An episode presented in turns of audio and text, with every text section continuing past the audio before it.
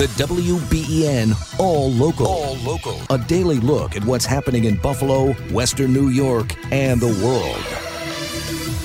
I'm Susan Rose. Here's what's happening right now. The current gas tax break in Erie County is set to expire late next week, March 1st. Is there any attempt being made for another extension?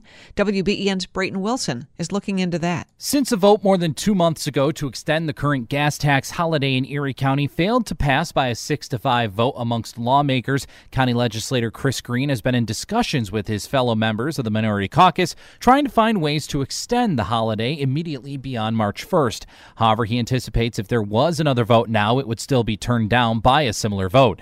If there is a silver lining to this, though, Green believes the rationale behind most of the Democrats cutting off the gas tax holiday extension was concerns with the 2024 budget. I happen to believe when you look at the last couple of years' surpluses of closer to a $100 million surplus, that we do have the money in the budget to provide that relief to the taxpayers of Erie County. So once we roll around to April, I expect to see, you know, another healthy surplus. And if that's the case, then there will be no justification for not extending it into the summer. Fellow legislator Jeanne Vinal also feels it would be wise to use that money to allow for another extension of the gas tax break. She strongly believes the county should not be taxing any necessities and believes gas is a necessity in Western New York for people to travel for work and other important matters. So, what's her message for constituents as lawmakers await word on the future of the county gas tax holiday?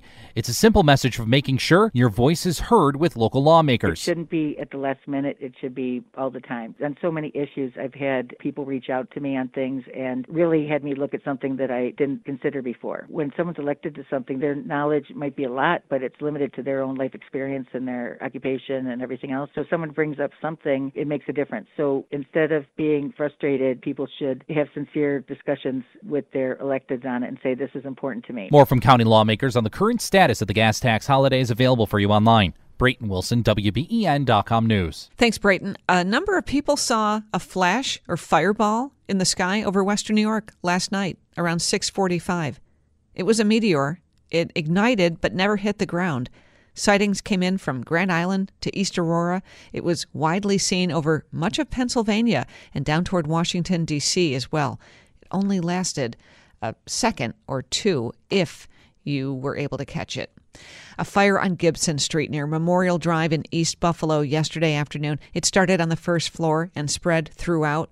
Damage estimated at $280,000. Emergency demolition of the structure was ordered. The Red Cross is assisting seven people. Another warning from the State Department to American citizens thinking of traveling to Russia. After Alexei Navalny's death in prison and a growing number of Americans detained, the State Department's making it clear no American citizen should con- consider traveling to Russia for any reason. Period. State Department spokesperson Matthew Miller saying Russia has not been cooperative with contacting the latest dual citizen American Russian woman held there for treason. Her relatives say she traveled to Russia to visit her aging grandmother. Andy Field, ABC News, Washington. Niagara Falls is expected to be a big destination for eclipse watchers after getting top billing from a national publication. WBEN's Zach Penque was checking out some of the venues yesterday.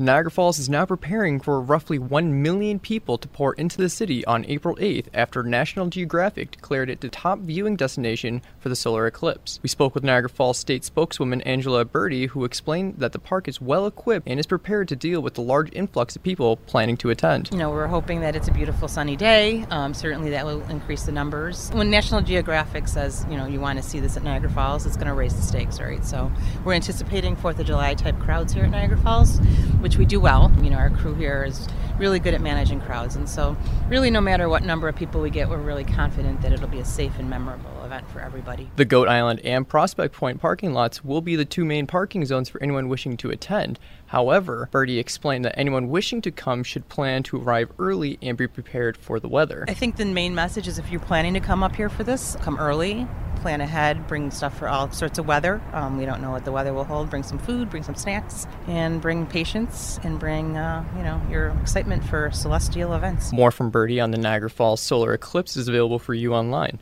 Zach Penque, WBEN.com News. Thanks, Zach. Nice to have you here on WBEN.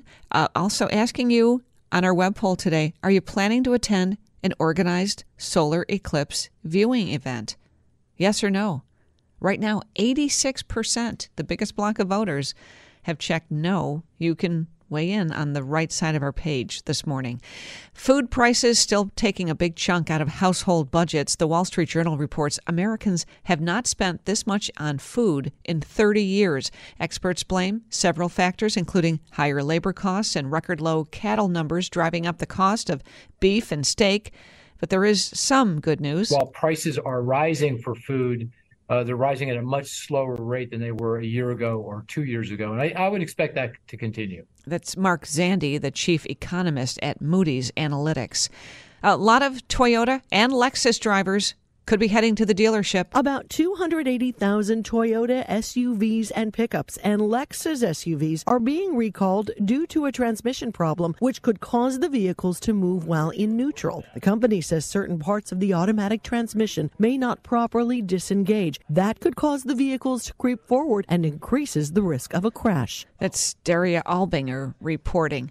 Well, some unwanted guests have been checking into a few Sin City resorts lately in Vegas. And if you don't play your cards right, they could be coming home with you. There's a lot of stuff you should worry about catching when you go to Vegas, but until recently, bed bugs weren't one of them. The Southern Nevada Health District says there's a huge outbreak at a bunch of big resorts, including the Venetian, the Mirage, and Encore, which have been using bed bug sniffing dogs to keep it from becoming an infestation.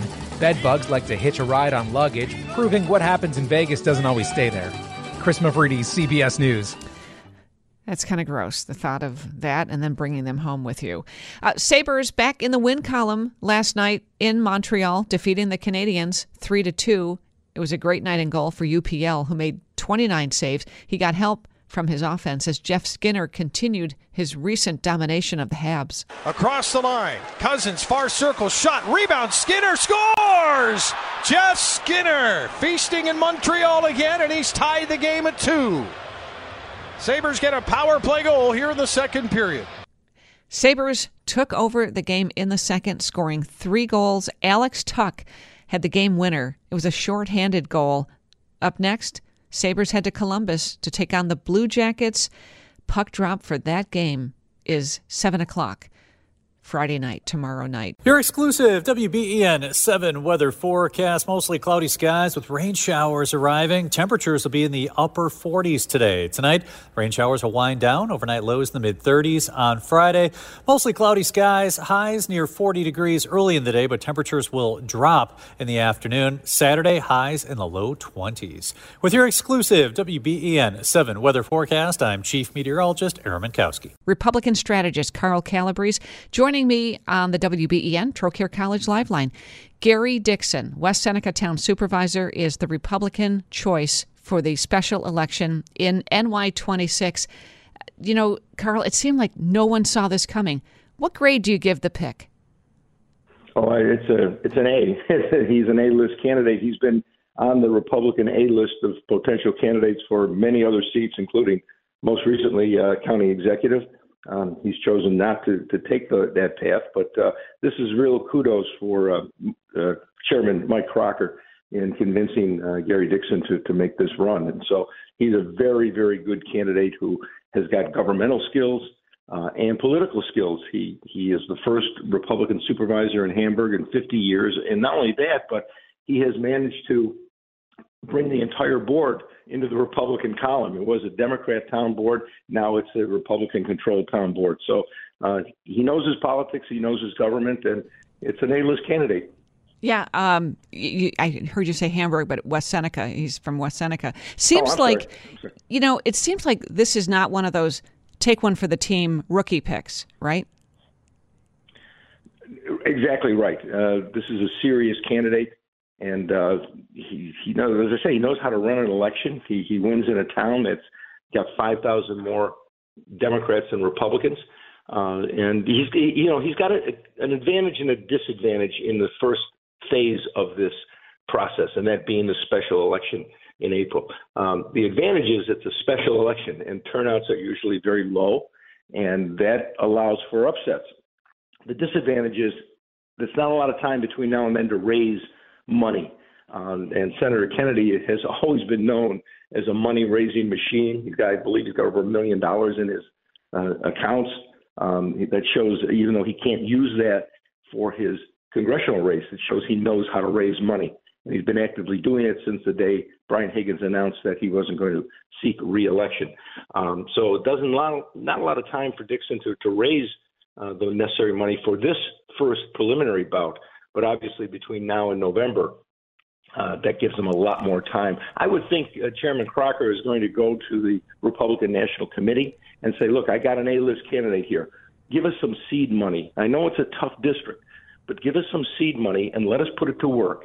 And then we'll do some polling. And if the needle has moved, then we know we've got a serious chance at this seat. So that's probably what they're going to try to do to get some money up front uh, to see if they can move the needle in this district. Okay, I was going to ask about uh, national attention on it.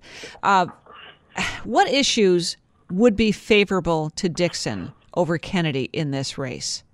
Oh, that's a great question, Susan, because this this week the latest Siena poll of New York State residents came out, and I went through it in depth yesterday.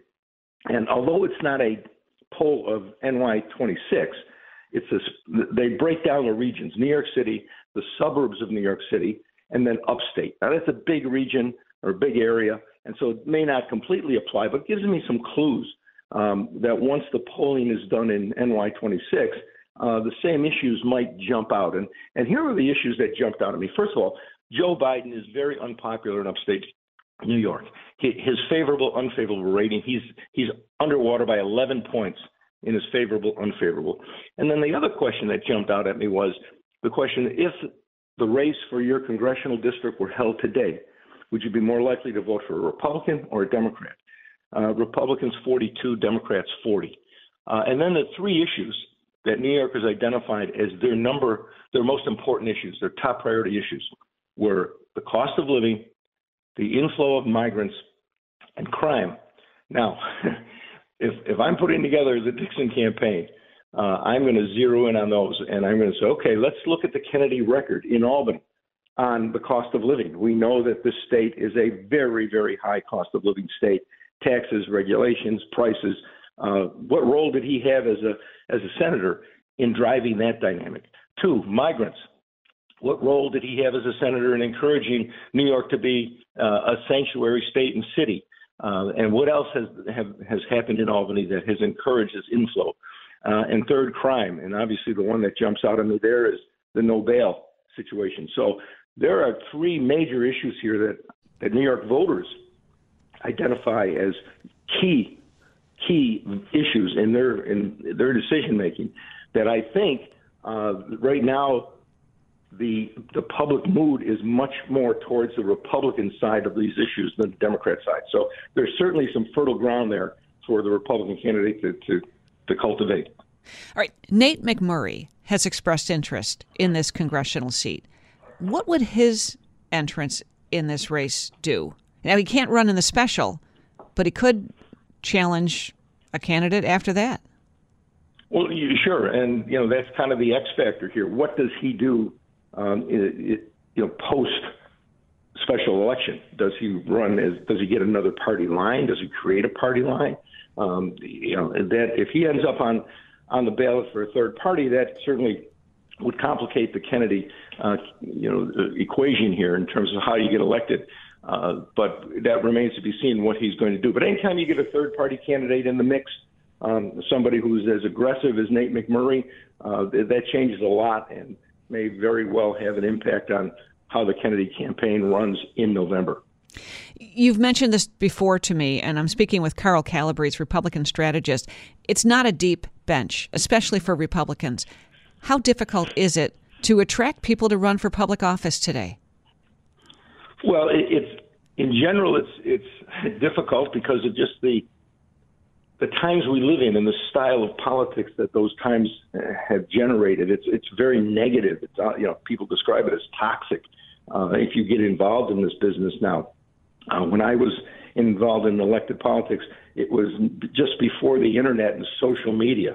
Uh, you know those those things have radically changed the way people campaign and uh, the temperature of the water uh, for a politician. So it's difficult to attract people just because of that toxic nature of our of, of our politics today. Uh, and it's even more difficult when you're looking at a district like NY26, where you've got 257,000 registered Democrats versus 113,000 registered Republicans. Um, you, you've got almost as many independents in the district as Republicans. There's 110,000 independent voters. So um, it, it makes it difficult. And that's why when we started off, I said kudos to Chairman Mike Kracker for being able to, A, not only find a candidate to run in this district, but B, finding somebody of the, the quality and caliber of, of the supervisor, Supervisor Dickson. Yeah. Uh, the independents, though, it really sounds like they're going to be a big factor in this race.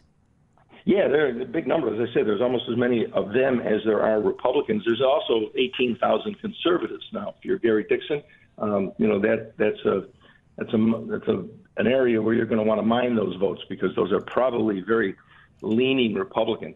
Uh, so you you know it's it's a it's a heavy lift, but obviously Gary Dickson he knows his politics. He's his wife is chairman uh, chairperson of the West Seneca Republican Party, uh, so he uh, he's got a good feel for politics. He's got a good feel for how do you get to 50% plus one if you're running for office. Uh, he's done it in a Democrat town.